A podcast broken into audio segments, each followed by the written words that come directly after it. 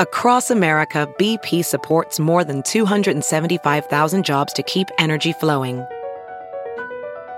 Jobs like updating turbines at one of our Indiana wind farms and producing more oil and gas with fewer operational emissions in the Gulf of Mexico.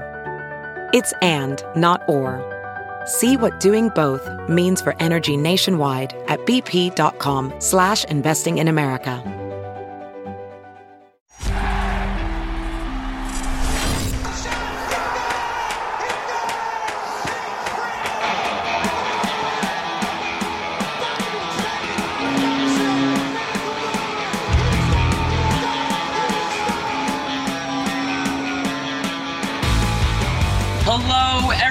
Everyone. You are listening to the latest Flyers Talk podcast presented by Great Railing.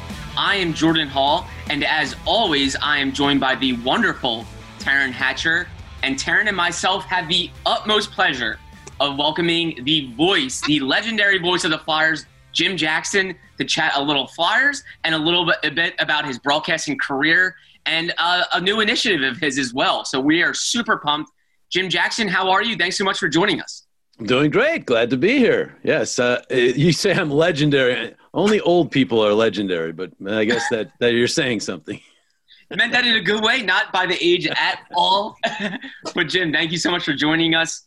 Uh, not the best performance by the Flyers, but we're going to have some fun talking Flyers. That's for sure. Jim, let's get right into it. Uh, Flyers go down to the Bruins 4 3 in overtime really a demoralizing loss. They're up 3 1 with about eight minutes left, uh, and they commit three penalties, give up three power play goals, uh, and they get a point, but they fall in overtime. Jim, is that I wanted to ask you, is that the worst loss of the season for the Flyers so far? They've had two 6 1 clunkers, but I think that one might beat it. Yeah, I mean, they had the one other close loss, which was also against the Bruins when they went to the shootout, and they blew a lead in that game as well. But this one, this one stung. There's no question. I mean, you're talking about – uh, I think when you're getting to six, seven minutes to go, you're starting to say, wow, eight, eight, two and one now. This is really, a, you know, and three points clear of the Bruins in the standings and all this. And, uh, you know, you're really starting to get pumped up and you, you start thinking ahead. And I don't think the team did as much as they just were guilty of a couple of penalties that um, I didn't like the Hayes call. If uh, we had been on the air, we would have been belly aching a little bit about that call. Uh, the closing Anna and the puck call is a penalty, but I've seen it Phil Myers has done it twice this year and not gotten called on it. Um, so that's not always called either. Scotty Laughton's penalty was a penalty, but um, bottom line is that's a power play you can't give opportunities to, especially in a close game late, and they did, and they paid for it. And yeah, it's a tough loss, Jordan. I will say this though, from about the 10 minute mark of the first period to the point where they started taking the penalties in the third, it was one of their more solid performances against a really good team. So I think uh, AV and the coaching staff have that to build off of a little bit. That they started to get in on the forecheck. This Boston defense is missing some key pieces from last year and also Matt Grzelcyk this year. They can be had if you get the puck behind them, as our old friend Kate Amber used to say, get pucks deep because uh, they, they basically can be had there. And, and the Flyers did affect them with the forecheck in the middle part of that game. And that's their MO from last year, the Flyers. And that's an MO they've been searching for through their great start. They really haven't done a lot of it. So uh, there are positive signs even out of the loss. Ironically, uh, they probably played better in this loss than they did in several of their wins in the first 10 games. Do you think then this team uh, views that game, even though the, you know, Flyers Twitter and the fan base sees that game as a huge kind of blow, just cutting you at the knees kind of a game?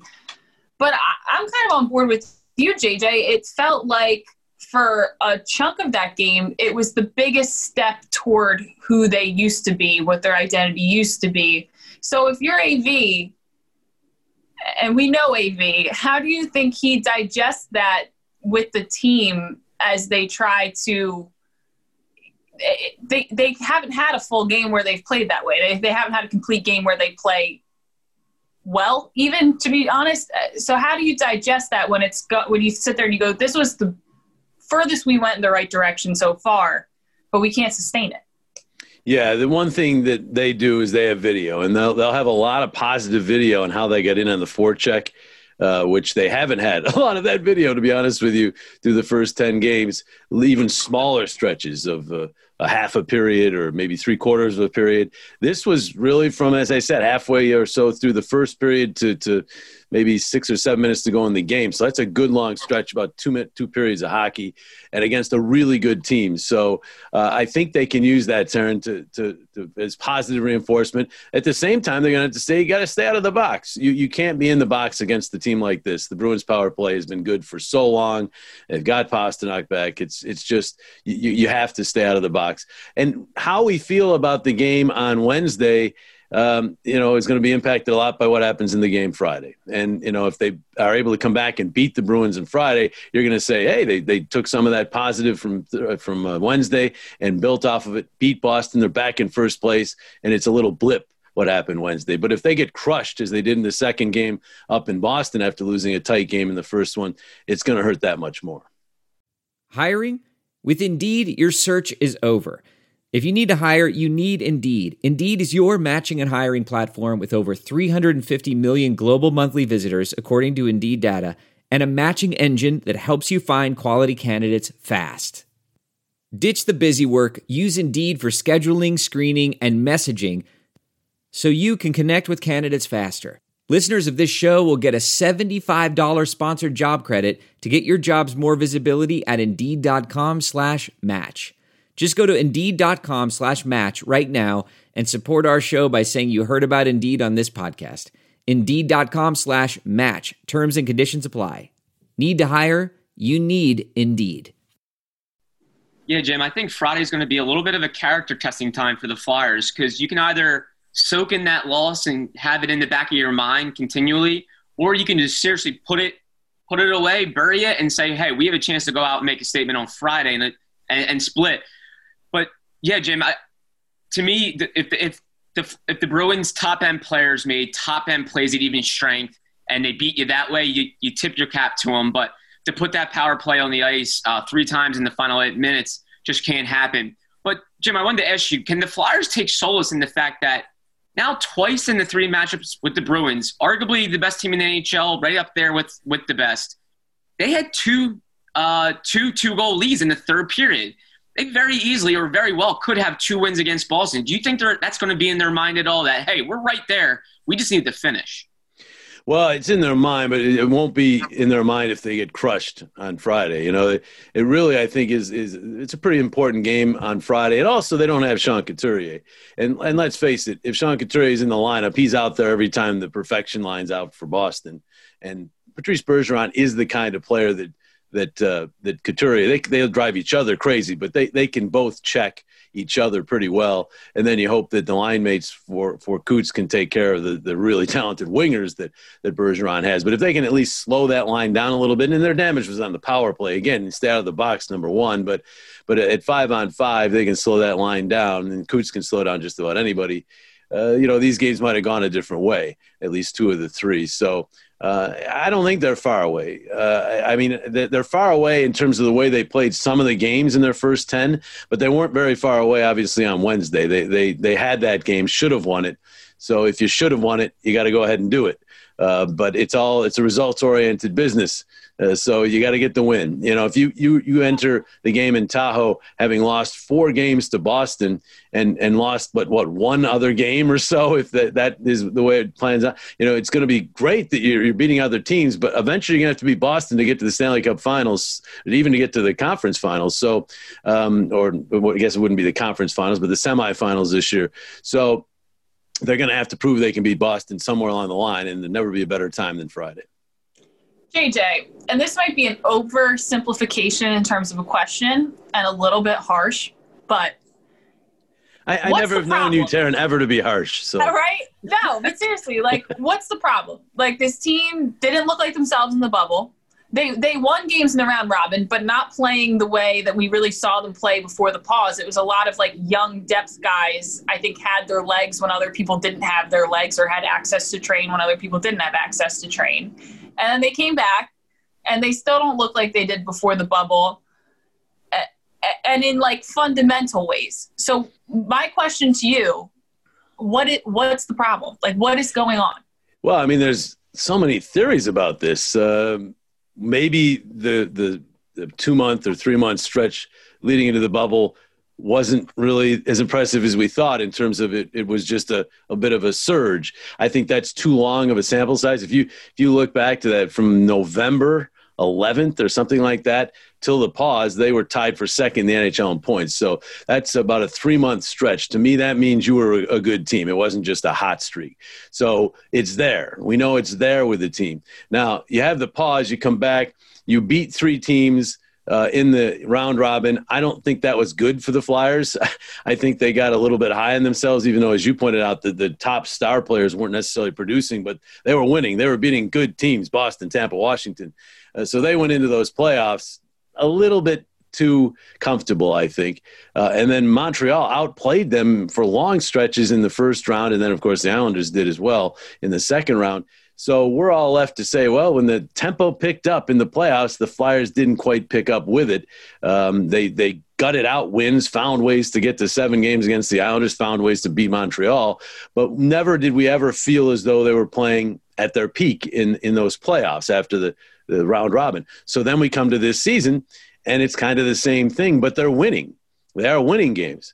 They have their best start since 0203, and we're sitting here complaining. And, and we're, we're justified in our complaining. I mean, the coaching staff's complaining, the players are complaining too. This isn't just us being overly critical because they've been outshot by over 100 shots, well over 100. I think they're now, the, the, the shot differential, I checked today, they're, they're like 50 behind any other team in terms of their shot differential. I mean, it's incredible. Goaltending, even though the numbers don't look great for Carter Hart, um, and, and Brian Elliott's numbers are good, but uh, the overall goaltending numbers are kind of average. They've been really good, to be honest with you. Um, they've been giving up high quality chances. They haven't been spending nearly enough time in the offensive zone. So I, I look at this and try to answer your question, Taryn, and I, I look at specific players. I mean, they're not getting a lot right now out of some of the younger players, which was not a problem in the bubble. But you know, Nolan Patrick and Oscar are struggling a little bit. I don't think that that's a surprise. They both had a lot of time off. Uh, Nolan even more than Oscar. Oscar obviously a bigger challenge in terms of his health, but they both had challenges. Uh, so I'm not really surprised. I think we got to cut them some slack for sure. Travis Konecny is very concerning to me. He gets scratched, and the two games back since the scratch have not been him just coming right back and you know really playing well. He's kind of been not much of a factor. He's not getting a lot of scoring chances. So uh, it's been Voracek, Van Riemsdyk, Giroux. These guys are actually having decent starts to their seasons in terms of points, at least. Um, Kevin Hayes uh, it's been the younger guys to me that, that actually have struggled a little bit this time around. And maybe that's to be expected, at least with a couple of them. Uh, Joel Farabee, of course, has not struggled, but uh, he actually, you know, in between his four point game one and then his hat trick was pretty quiet too, but he's shown some signs of certainly uh, being a force. Um, so to answer your question, as a team, it's, it's hard to, to tell what's wrong because we know they have it in them. Basically, this same team, minus Matt Niskanen, um, was one of the best teams in the league for three months but they really haven't been at that level since before the pause. Uh, so that's a long time ago. Uh, the Niskanen loss is significant. Um, more and more, uh, you can see on the blue line, although Chuck Fletcher likes to point out that the forwards have left the defensemen in, in bad bad shape. The first 10 minutes of the game on Wednesday, to me, I thought was more the defensemen uh, with the problem. They were just turning the puck over left and right.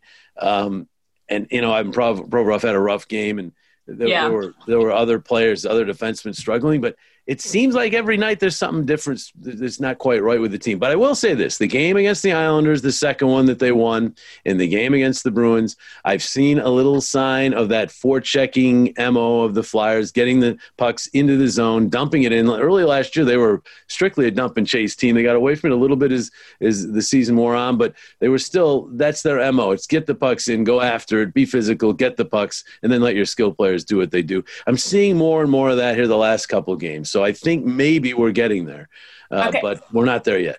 I have I have a follow up for that then. For two two follow ups here. Sorry, Jordan. One, uh, Matt Niskanen is sorely sorely missed, but it does feel like at this point there are other issues, and and when you look at what you know, not Alain Vigneault or the team, but what people in general are saying, it becomes a lot of wow, Matt Niskanen's loss is really felt, really felt. But uh, a lot of there are a lot of issues that go beyond just Matt Niskanen not being there anymore. Although I think you cannot sure. under, overstate how important he was to that team.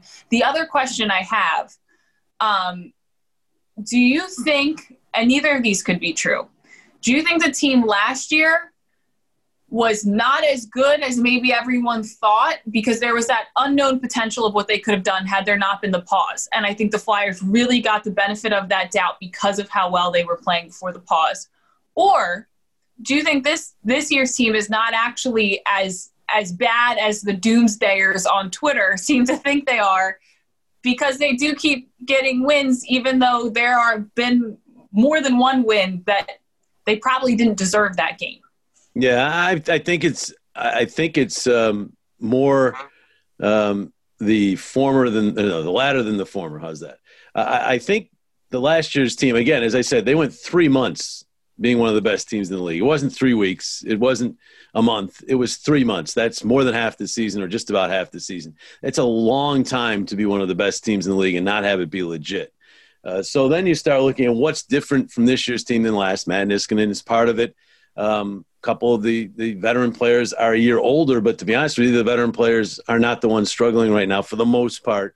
Um, and and so I, I, I, really what we're looking at here is what is the ceiling for these younger players, the Travis Sanheims, the Ivan Provorovs, the Phil Myers, the Travis Konecnys, Joel Farabees, Oscar Lindblom, Nolan Patrick. What are the ceilings? These are the unknowns. We don't. We pretty much know, and it's probably going to be starting to go the other way with some of the older players. But we know what they have, what they're they're being. James Van Riemsdyk's playing some of the best hockey of his life right yeah. now. So the veterans, I, I can't really. It's the young guys that we don't know. I mean, we always project what these guys are going to be. Um, you know, it's projected Ivan Provorov is going to be a Norris Trophy candidate. Uh, it's projected that Travis Sanheim is going to be a solid second pairing, maybe even a top pairing defenseman. Phil Myers the same thing, but they're not there yet. And you know we don't know if they're going to ever get there. So that's what, what I'm watching right now. But and that's from a personnel standpoint. From a, a, a team standpoint, it's just the decisions with the puck, which they weren't making last year that they are this year. Now, what has changed on that? They're the same players for the most part up front, um, and with minus Niskanen, I mean, same same players for the most part. It's not a team that went underwent a lot of changes, and they're making decisions with the puck that they weren't making last year. So you got to think it's teachable, it's coachable. Um, we're only 11 games in, and they're seven two and two. So uh, the good news is they have shown over throughout all both years they've shown this ability to bounce back and this ability to find ways to win. And that is really a good quality to have. As, as they head into the playoffs and hopefully get their mojo back and then you add to the fact that they're a team that never thinks they're done and they, they have this ability to to find ways to win. That's that's the kind of uh, that's the kind of equation that can do some special things. So you just got to hope they find that mojo. I do think, as I said, we're starting to see signs that they're finding it. Uh, you got to look past the, the collapse against the Bruins, but in much of that game, I was starting to see the forechecking Flyers, which we need to see. Hey, it's Kaley Cuoco for Priceline. Ready to go to your happy place for a happy price? Well, why didn't you say so? Just download the Priceline app right now and save up to 60% on hotels. So, whether it's Cousin Kevin's Kazoo concert in Kansas City, go Kevin, or Becky's Bachelorette Bash in Bermuda, you never have to miss a trip ever again. So, download the Priceline app today. Your savings are waiting. Go to your happy place for a happy price. Go to your happy price, Priceline. Flyers Talk is presented by Wells Fargo. When our communities need us, Wells Fargo is here to help. Yeah, Jim. Uh, General Manager Chuck Fletcher kind of lamented those those old habits, those old mistakes that the Flyers were not committing down the stretch when they surged down the 2019-20 regular season stretch. It's kind of bad habits that they've fallen back into, and part of me wonders. Uh, really, if Chuck Fletcher, not that Alain Vigneault has to get that benching of Travis Konecny signed off by his GM, but part of me wants wonders if, if general manager Chuck Fletcher gave him a vote of confidence on that because he probably saw some of the bad habits coming back, and there's really there's no excuse for that. This is the same team. Uh, obviously, on the back end, they're a little different without Matt Niskanen, but the same forward groups. There's no reason uh, that they suddenly stop playing the system that Alain Vigneault was playing. But do you believe that they can really get back to the way they were playing? Because, like you said, from really they took a while to get going. They they had a so-so October. They had a great November, and then they really surged from January on. But from November on, like you said, JJ, they were one of the best teams in hockey. Um, Taryn, what? The vibes in November. I listen. I think Twitter is a black hole for angry people to yell into. But the vibes last November were not totally dissimilar to the vibes right now, where the team not. wasn't winning every game, but they were getting points out of every game. Meaning, if they were to lose, they were going to make sure they got one point out of the night. And people, and they say this in Philly, and I grew up in South Jersey, and I grew up a Philly sports fan, so I know this is true. In Philly, they say there's two moods obnoxiously co- cocky or completely distraught. And I think this is a confusing team because they'll win and they'll get points, but everyone still, it, it, you're not enough to be cocky, so you are distraught. And I, and I thought about it the other day. I said, midway through November last year, people were having a very similar reaction to this team because they did not play well in November. And they got points in November, but they were going to overtime all the time and they weren't always winning in overtime and something about that really is just a gut check for you especially when it's a game like last night where you had the the game in the bag and you lost it so i just since you mentioned november i had to say if i went back on my twitter mentions to november of last year i or to november of two years ago now um I guarantee you it would not have been completely dissimilar to what we're dealing with now because people were doom and gloom then. They were like, this team only ever going to get one point, and they had them. They tied the most points in franchise record in a single month last November. So Yeah. sorry, that's my spiel, and I'm done. No, well, that was early, early November, and eh, I mean, you got to remember back the ridiculous schedule they faced early last season. I mean, they only had to play in nine different time zones or whatever in the first uh, month and a half of the season. So, uh, and they had a new coach. Uh, those excuses are all gone. There's there's no travel issues now. It's you know you could use the pandemic. Everyone's in those those rules. The coaching staff is the same, and it's as veteran a coaching staff as you're going to see. The system didn't change. Nothing has really changed with this team outside of Matt Niskanen. You know, Erik Gustafsson in, Matt Niskanen out and uh, you know a couple of other minor changes, but personnel wise, it's pretty much the same team, same coaching staff. So I, I think it's there. I think we need to not panic, and it's easy not to panic as far as I'm concerned because they're still at seven two and two through eleven games. So uh, you know. No reason to panic here. Concern, yes, and the coaching staff has, I, I think, handled it exactly as they should. They he has not come out with uh, you know looking through rose-colored glasses after these wins. He's come out and said, "We won." Never critique a win, but then he critiques the win. Um, he scratched his leading goal scorer. He's made changes to the lines and D pairs constantly. So you can tell you you judge a coach by his moves as much as what he says. Although AV's been very forthright, I think this year. But in general, you you watch a coach. Uh, my son plays hockey. I've always told my my wife that you'll know if Johnny's playing well by his ice time, not by what the coach tells us about him. And and that that's pretty much what you, you do with a coach at the NHL level too. And you can see with the moves he's made in these first 10, 11 games, he's not been happy and he's come right out and said it. So I think that's right. And I and I, the players for the most part, there've been a couple times where I've heard a couple of the veterans say, hey, we played much better. And I'm thinking, do you really think that? But for the most part, the players have been saying we're not playing well enough to, to be where we want to get to. So I think I think, and, and as you say, I agree with you, Taryn. We we here in Philly, we have a passion. Um, we have a, uh, and I What a nice it. way to put it, JJ. well, I'd much rather have it this way than LA where they don't care. You know what I'm saying? So, um, I, want to have, I, I like the passion, but there are times when we need to pull the people, you know, away from the bridge and all that kind of thing because there, there isn't, th- this team's still sitting there with one of the best records in the league. And there's time, even though it's a short season, to get that mojo. But having said all that, Friday's a big game for them, and then the two against Washington. These are these are games against the teams that look like are shaping up to be the top teams in their division, um, and they play a heavier style, especially Washington. That if I really had a bigger concern about this team, even than the way they're playing, it's that we don't have um, that guy that can take care of business. Um, because I, I've seen a couple of Flyers get manhandled a little bit here and there with hits and there's and people uh, you know i see it on twitter well there's no response. But we don't the, the flyers don't really have that guy that can make that response. I mean anybody can but you know reputation comes into that. Um, and we, the flyers just don't have you know sam played the one game and they, they like to groom him into that role but uh, you know he's still a work in progress. That, that's something that come playoff time that still exists in hockey that intimidation that need for a, a, a guy who uh, can go out whether it's with a hit or a fight, but more so a hit now and just physical play to to assert himself to to uh, say, hey, you can't manhandle our players. That's still a concern for me as much as the way they're playing. I think the way they're playing is temporary. I think they're going to get it together, and if not, Chuck Fletcher will and have to start making moves. But I think we're a ways away from that. That's that's really interesting because we talked to Chris Pronger the other day on Flyers pregame, and Paul Coffey said, you know, there's always there's always space for Chris Pronger in hockey in 1910 and in 2020 because people talk about how that breed of just physical intimidation and also skill, not to mention he was six six, which always helps, um, doesn't exist in the game the same way it used to, especially among like defensemen, let's say. Uh, and you look at like a Tom Wilson type when you talk about the Caps, there, there are not multiple Tom Wilsons anymore. Right. They're they're very far and few in between.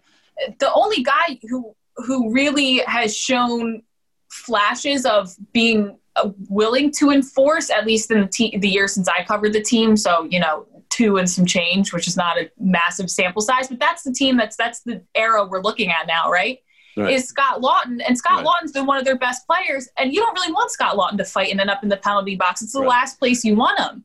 So it's kind of it is interesting because do you think the Flyers could even go find a guy? Is there a guy out there that's available they could go get other than grooming a Sam Morin and hoping that he's at some point, you know, serviceable as a wing in the NHL as he makes this position transition? Well, you make the point. There aren't many. Um, there, there's Ryan Reaves, who probably doesn't play as much as a Tom Wilson. Wilson's the he's he's the poster guy for that right now, and there's he's as good at it as because he can play on the top line and yeah. still do it. But uh, you know, the Canadiens go out and get Anderson from Columbus. He's a guy who's he's not necessarily going to fight, but he's big, strong, and there's still that intimidation that he could uh, take care of business. Um, so, but you're right, there aren't that many. So who do they go out and get? Um, there's, you know, you have to see how the divisions are setting up, which teams might be not making the playoffs. See if there's somebody on one of the lower. Uh, Miles Wood in New Jersey is a guy who can somewhat serve that role. Again, it's not like the Dave Schultz. That I'm not saying that. The, there's right. no more Dave Schultzes. You have to you have to be and, and Dave Schultz but could play the game. I don't want to say that he couldn't play the game, but the era has changed. It's not going to be a guy who drops the gloves every game. It's just going to be someone who's who's out there and has the uh, ability to intimidate through his reputation, through his size. Miles Wood will drop the gloves. He'll also play. He can skate like you know he's very great, a great skater, and he can score a little bit. Um, so a guy like that can play. You have to you have to look around. I haven't you know the divisions are still so early in terms of which teams look like they're going to be in it and out of it. But you have to start looking at that maybe if you feel as though you need that going into the playoffs. I think I heard a lot of rumors, whether they're true or not, I don't know, that the, the Flyers were in on Matt Martin. I mean, he was a free agent. And um, you know he did sign a four-year deal with the Islanders, but uh, he guess he really wanted to play there. But there's another one. Matt Martin would be another kind of guy who who serves that role. He's going to go out there and he can play a regular shift. That fourth line for the Islanders is very effective on most nights, but he's also going to go out there and he's going to bang people and he's going to be there if something develops.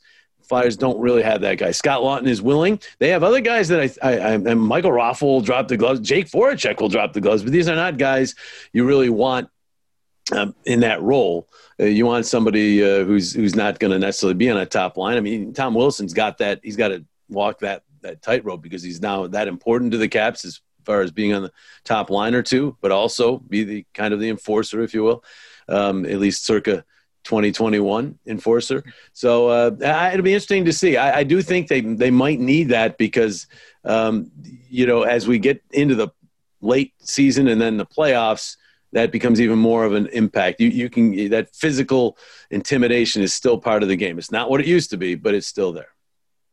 Yeah, you certainly feel a presence of a player.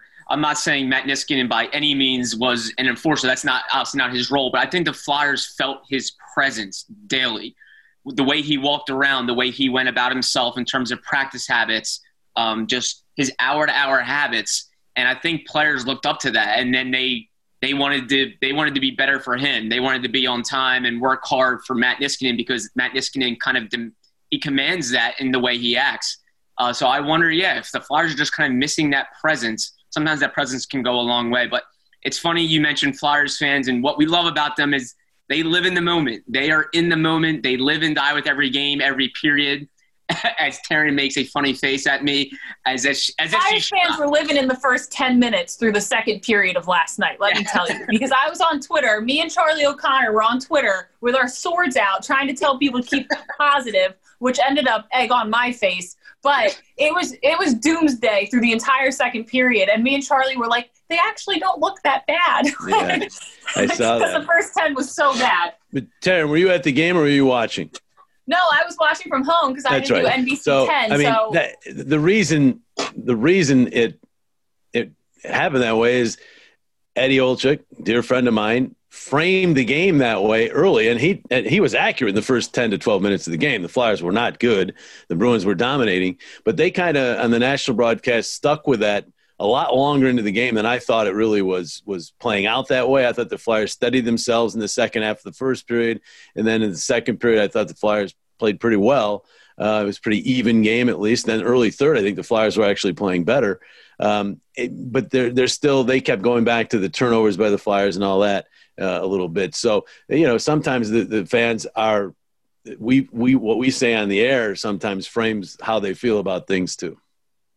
It's so true. And and the reason I brought up fans was it was funny because you know I'm there live at the game, and after the, you know as that thing unfolds as ugly as it did, I'm thinking, man, that is a bad loss. That is a game that cannot give away. And as I'm writing my story on deadline and I'm changing the Flyers record, I change it to seven two and two, and I'm like. You know, seven two and two is not too bad. As bad as that loss We've is, been I'm saying it all year. Right, exactly, Jim. And I, and then there, me, I was kind of like, okay, bad loss, but big picture perspective, they're still seven two and two. Uh, let's give it some time. But Jim, that's what we love about Flyers fans, and you have dealt with, you have become uh, one with Flyers fans for a long, long time now with uh, your broadcasting voice, and you started a broadcasting program. We want to ask you about that. But we first wanted to ask you, how did you get into broadcasting? What made you want to get into this type of job? And obviously, you've been in it a long time now and love it. Yeah, I mean, as long as I can remember, I love sports. And when I was really young, I fancied myself NBA, NHL, NFL, or Major League Baseball player, as we all do, I think, or most of us. Um, and, uh, you know, so I, I played the youth sports, but quickly realized. uh, I mean, I'm not the smartest guy around, but I did finally realize I wasn't going to make it to where I wanted to make it as an athlete and I mean quickly, like by the time I was eight or nine. so, so I, I wanted to find some other way, and uh, I talked. My father would watch me. I'd have a tape recorder in front of the TV, and I'd start to call games. And he said, "Well, why don't you look into broadcasting?" I, yeah, I might do that. So it became get to Syracuse. I grew up just an hour from Syracuse, so Syracuse has a great broadcast school, and so that became my goal: get into Newhouse. And um, I got there, and uh, I'm, I'm you know try to make this as short as possible but you know i had to find a way to get get there. So broadcasting was the way and syracuse led to one thing and then i got a job in utica. I got a ton of breaks. Um, the devils came to town. I got to do ahl hockey for six years and then then i got the job here. Um, that that's an abridged version of it. Uh, I, I tell students all the time there's lots of times where i could have given up on it. Things weren't going well. People told me i was crazy. I wasn't good um, but you push through all that and if you have a dream follow it.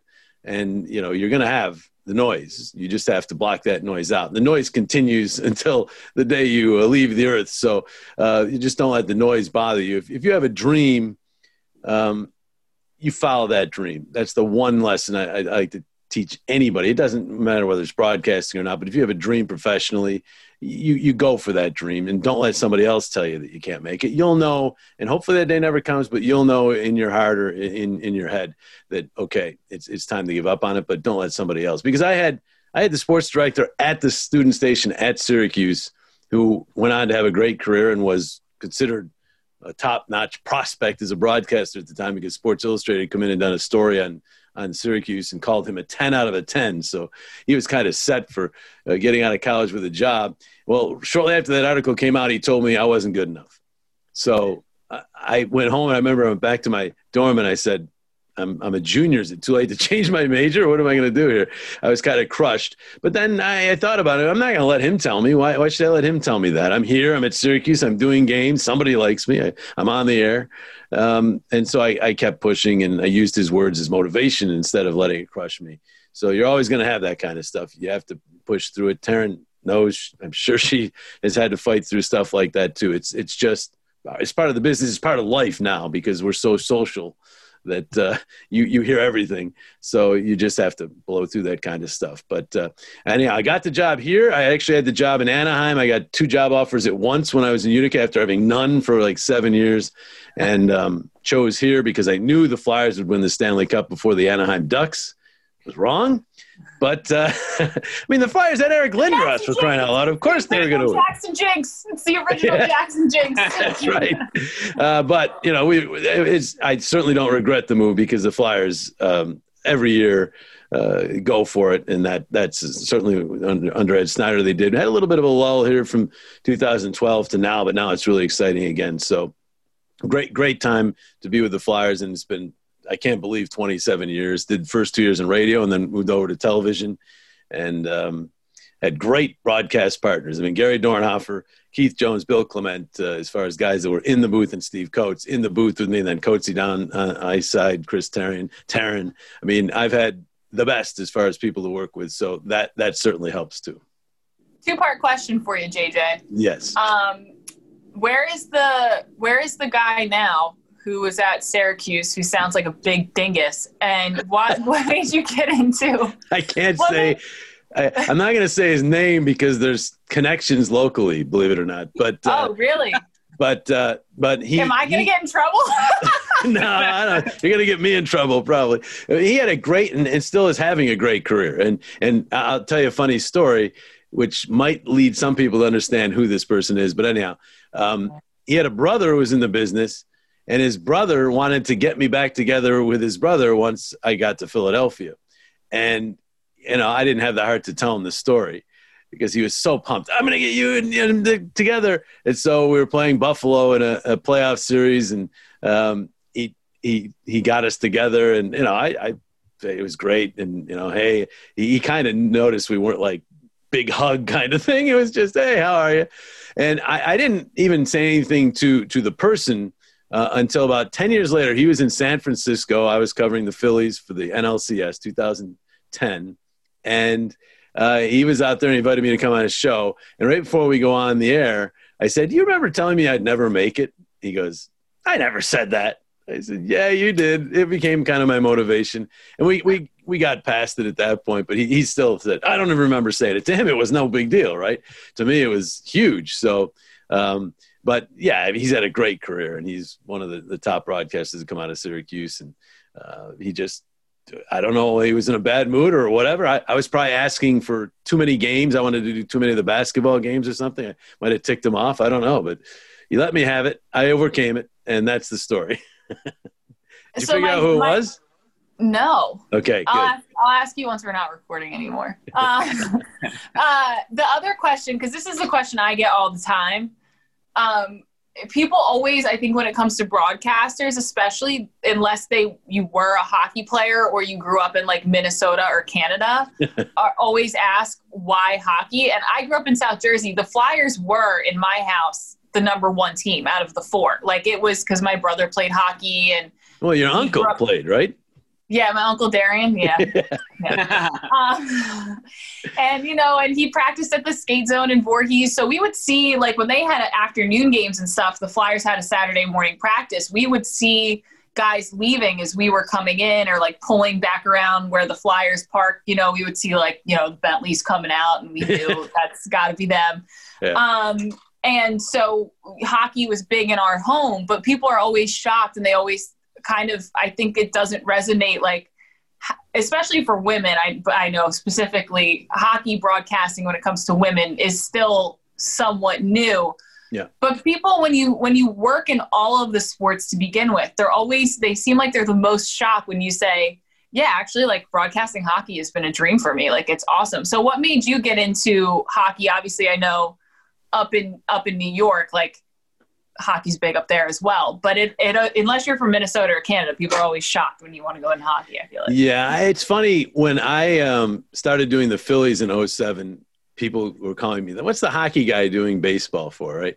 And I laugh at that because the one sport I did not play at all was hockey as, as a kid. I played it uh, a kid up the street had an outdoor rink, and we we got together and played. That's it. I played no organized hockey. All the other uh, the other I didn't play soccer either, but the other three major sports I played. You know, little league, and I played Pop Warner football, and we called it biddy basketball up in Utica, whatever that means. But um, I didn't play hockey. basketball, huh? Yeah, so it's not like I, I when I was six years old, I said I want to be the next Gene Hart or the next Dan Kelly or the. It wasn't that way. I wanted to be an announcer for any of the four major sports at that time. Soccer wasn't as big, but it was basketball, football, baseball, hockey. Um, I loved all four sports. I followed them passionately. I wanted to make it. I, I'm in hockey by happenstance. The Devils happened to move their team to Utica, their AHL team. My station got the rights and I did AHL hockey from the time I was 23 years old, which is really young to be doing AHL hockey. It was a break. I kind of created the break by creating a position for me, but that's a whole long story. Bottom line is, if the Devils didn't move their team, I would have been doing New York Penn League baseball, high school football, and ECHL or UHL hockey, which would not have gotten me the jump to the Philadelphia Flyers. So one of the main reasons I'm doing hockey is because hockey came to me. I didn't go to hockey. Um, now, I did grow up loving the sport because there was a minor league team in Utica. My father bought uh, season tickets for our family. We bought a half season ticket one year to share with the other veterinarian. He was a veterinarian. The other veterinarian in his practice, they split it. But we found we liked it a lot more than the other other vet. So we took over the season ticket the next year, and that's how I fell in love with the sport. So I'm not saying I don't like hockey, I just do it. No, I love the sport. I, I fell in love with it at the minor league level, um, and then of course I've watched games nationally as well. And then, but again, if if uh, let's say a uh, uh, it wouldn't have happened. But uh, a Division One college basketball team had moved to Utica. I did one year of Division One. Utica College was Division One. Then they dropped back to Division Three.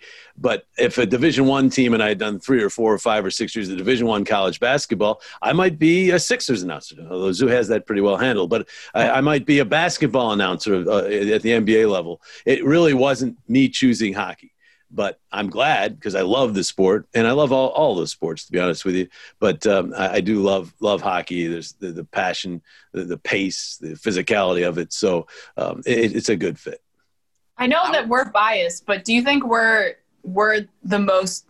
I think so, at least the most fortunate in terms of the schedule, the players that we work with, the PR that we work with. I I, I just think you know, and I have done sideline for basketball and I've done other things, but I just it seems as though we really in the hockey community luck out in terms of the broadcasters we work with, the players that we work with, and the teams that we work with. I think yeah. are by far the best in any of the professional sports leagues.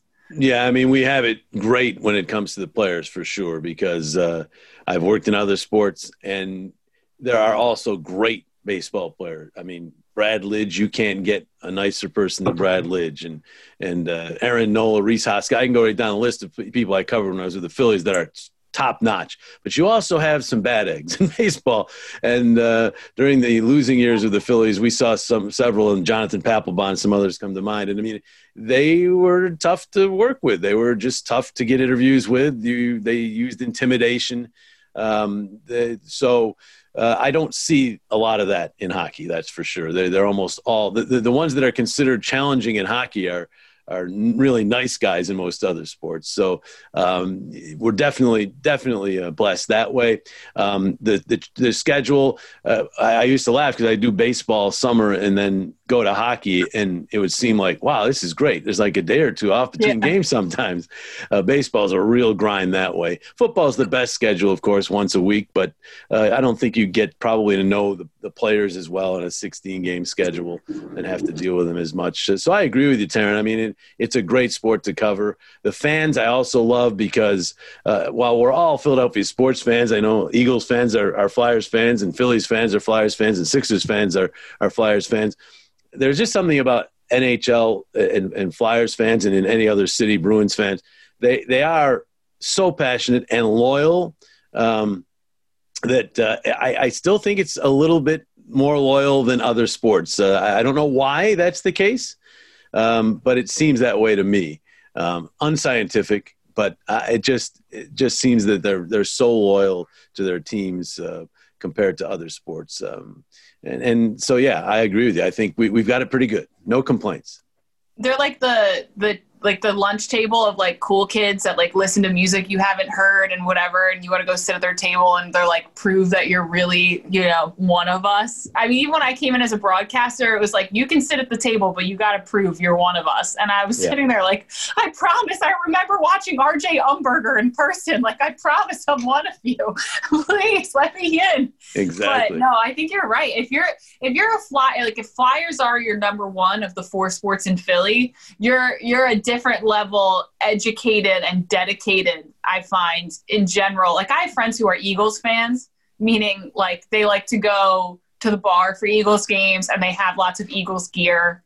Yeah. but if i was like talking about darius slay they'd be like do we go to high school with him? Like who is that? So hot, flyers fans aren't like that i could say something about Cam York and a Flyers fan would be like, "Yeah, he did really good at World Juniors, like really yeah. impressive." So you know, it's different yeah, some, some of them will know exactly what he did in his last game in Michigan. I mean, they're, they're that good. I mean, yeah, uh, yeah. I, they, they're they're they're all over it for the most part. That's for sure. Welding instructor Alex DeClaire knows firsthand how VR training platforms like ForgeFX can help meet the demand for skilled workers. Anywhere you go look, there's going to be a shortage of welders. VR training can help welding students learn the skills they need to begin and advance in their career. The beauty of virtual reality is it simulates that exact muscle memory that they need. Explore more stories like Alex's at meta.com slash metaverse impact. And I know a lot of a lot of young Flyers fans, a lot of them. I've had them talk to me um, I think they aspire to be broadcasters because of Jim Jackson. They have heard Jim Jackson's voice. I don't think Jim will admit that, but it is true. I will not. I've had I've had so many people come up to me, and I tell them I'm amazed at how like Jim's talent of calling hockey games, at the pace in which that game plays, and to do it as cleanly as as he does.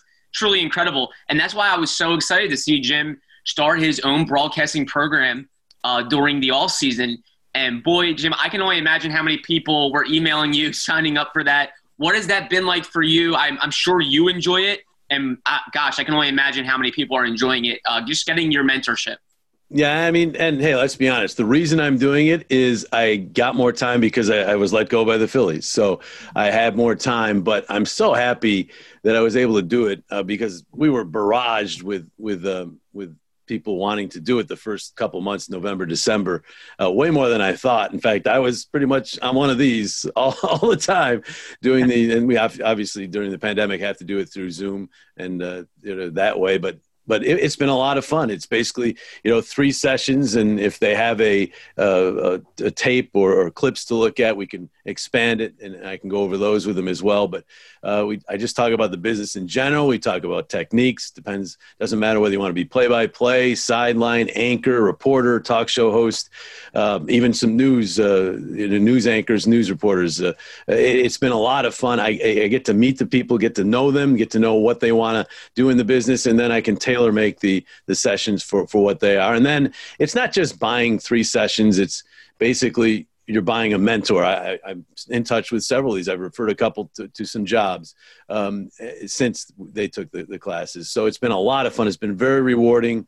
Um, I was there once. I would have given anything to be able to talk to to a broadcaster when I was in high school or college or just out of college, even uh, just for advice and to have someone to lean on. So I'm trying to, to give that to them, and um, I'm really happy with it. Uh, the one thing is, though, as the season starts, I don't have as much time. I can't do as many, but we're still keeping it going. So if people out there think that I've stopped because the season started, I haven't. Go to JJ Broadcasting Coaching at gmail.com. Just let me know you're interested, and uh, we'll set something up. Yeah, Jim, I was just going to ask, can you tell people where to go? And that's free plug. Yeah. We did self promotion. Perfect. So as you heard it, fans out, Jim is still doing it, obviously during the season, uh, during a busy season. So um, that, that is just so awesome. I know Taryn and I uh, certainly look up to that. And I know many aspiring broadcasters. Well, yeah, I already had Taryn uh, pop in on with, with one of my uh, students. So she, oh, that's awesome. I, I asked the student when I start, who do they want to, you know, who's their mentor or who's their, their idol or who do they want to be like as far as a broadcaster?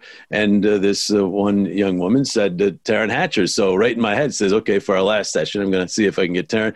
I had uh, one who, who wasn't necessarily didn't want to be Scott Hartnell as a broadcaster because Scotty's just starting, but he loves Scott Hartnell so much. He kept bringing him up as a, as a player that I had Scotty come in uh, and, and guest. And, and I had uh, Jim Salisbury. One wanted to be a, a, Major League Baseball insider. So I had Jim. So I try to surprise him with, with the guests that come in. And thankfully, I have some friends such as Taryn, who will be nice enough to, uh, you know, give some of their time. And oh, just great! My ego, man, my head barely fit through the door. she did. I was she like, did pump you up quite a bit. we haven't been able to be around and even be a uh, bear Taryn ever since then, but you know, it's. Uh, I can only imagine. I was like, "Oh, you want to be me? Oh, that's crazy."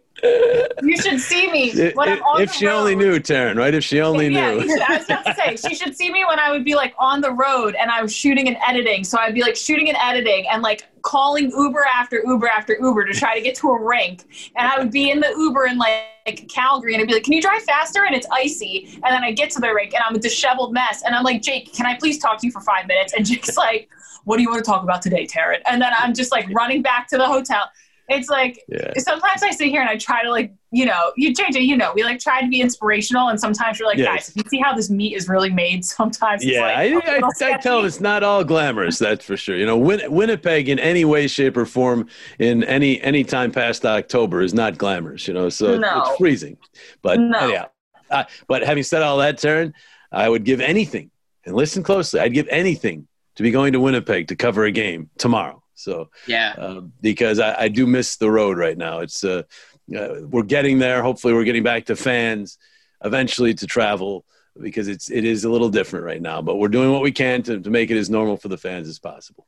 So you miss you miss the road, the time the time home. I mean, I get the setup, the TV setup. People don't realize because I say to people like, yeah, well, basically they have big TVs, and one of them, like at least for the bubble, it was like one of them was just a big wide shot of all the players, all the benches, and then basically what you're seeing on TV. But it's so so much harder to call a game that way and everybody's like why? If that's what's going out on tv that's what should go into tv and it's it's not that simple. There's a lot that's difficult. Like the the the opposite side of it is for me when i was actually watching on tv versus being next to the ice i felt like i had a much better grasp on game flow because when you're at one end of the ice and you're at ice level uh, it's it's a little like if somebody's you know say they're playing the Islanders, the Islanders just forechecking the crap out of the Flyers. It just feels like the puck is a million miles away from you all night. You don't fully get the flow, but it's it, it's different for you. It's a completely different ball game what you're doing now versus when we are on the road. Yeah, there's no you can't see where the puck's going, and you need to see where the puck's going. Secondly, you can't see the back referee, and they're making a lot of the calls. So all of a sudden, play just stops, and you're like, okay, must be a penalty somewhere. Um, so you know, it's not as good. Uh, I've had a lot of people say, I thought you were there on the road. Um, so you know, we do the best we can with it, but uh, uh, hey. The, the sacrifices so many people are making during this pandemic. This is pretty small on the on the uh, totem pole Yeah. of that. So uh, we, we're just doing what we can to make it seem as natural as possible, have some fun, and if the Flyers win, everybody's happy anyhow, right? So You know what? What made me? Uh, it made us all bust out laughing the other night as we were watching the game because it's what every Flyers fan was thinking. It was the the night of uh, a million hooks, like when the refs were just whistle happy on the hooks, and there was one where where you go, and that one's called by the ref at center ice, all the way from center ice, and I'm sitting there and I was just like, "Thank you, Jim Jackson," Yeah. because that's Well, bizarre. I'll, I'll tell you, and you know, Mike Tirico and Edzo did a great job in the game Wednesday, but on the Kevin Hayes hook, the call, uh, the broadcast call, would have been a lot different if we had been Oh, yeah. calling the game. Oh yeah, I mean, that just you can't call I'm that like with two minutes at to the go. TV. I'm like, "Where's JJ to have my back?" Yeah, two minutes to go in a game, you can't make that call. But anyway, Well, Jim Jackson, thank you so, so much. It is always great hearing uh, from Jim uh, talking Flyers, and you can catch him on all the broadcasts. Uh, nothing like his voice and calling a Flyers game. So, Jim, thank you so much. Taryn Hatcher, thank you so much as well. Cannot wait to talk to you soon and see you on pre and post game live. And Flyers fans, as always, Thank you. Thank you for listening to the latest Flyers Talk podcast presented by Great Railing. Wherever you get your podcasts, please rate and subscribe, and we cannot wait to talk to you next time.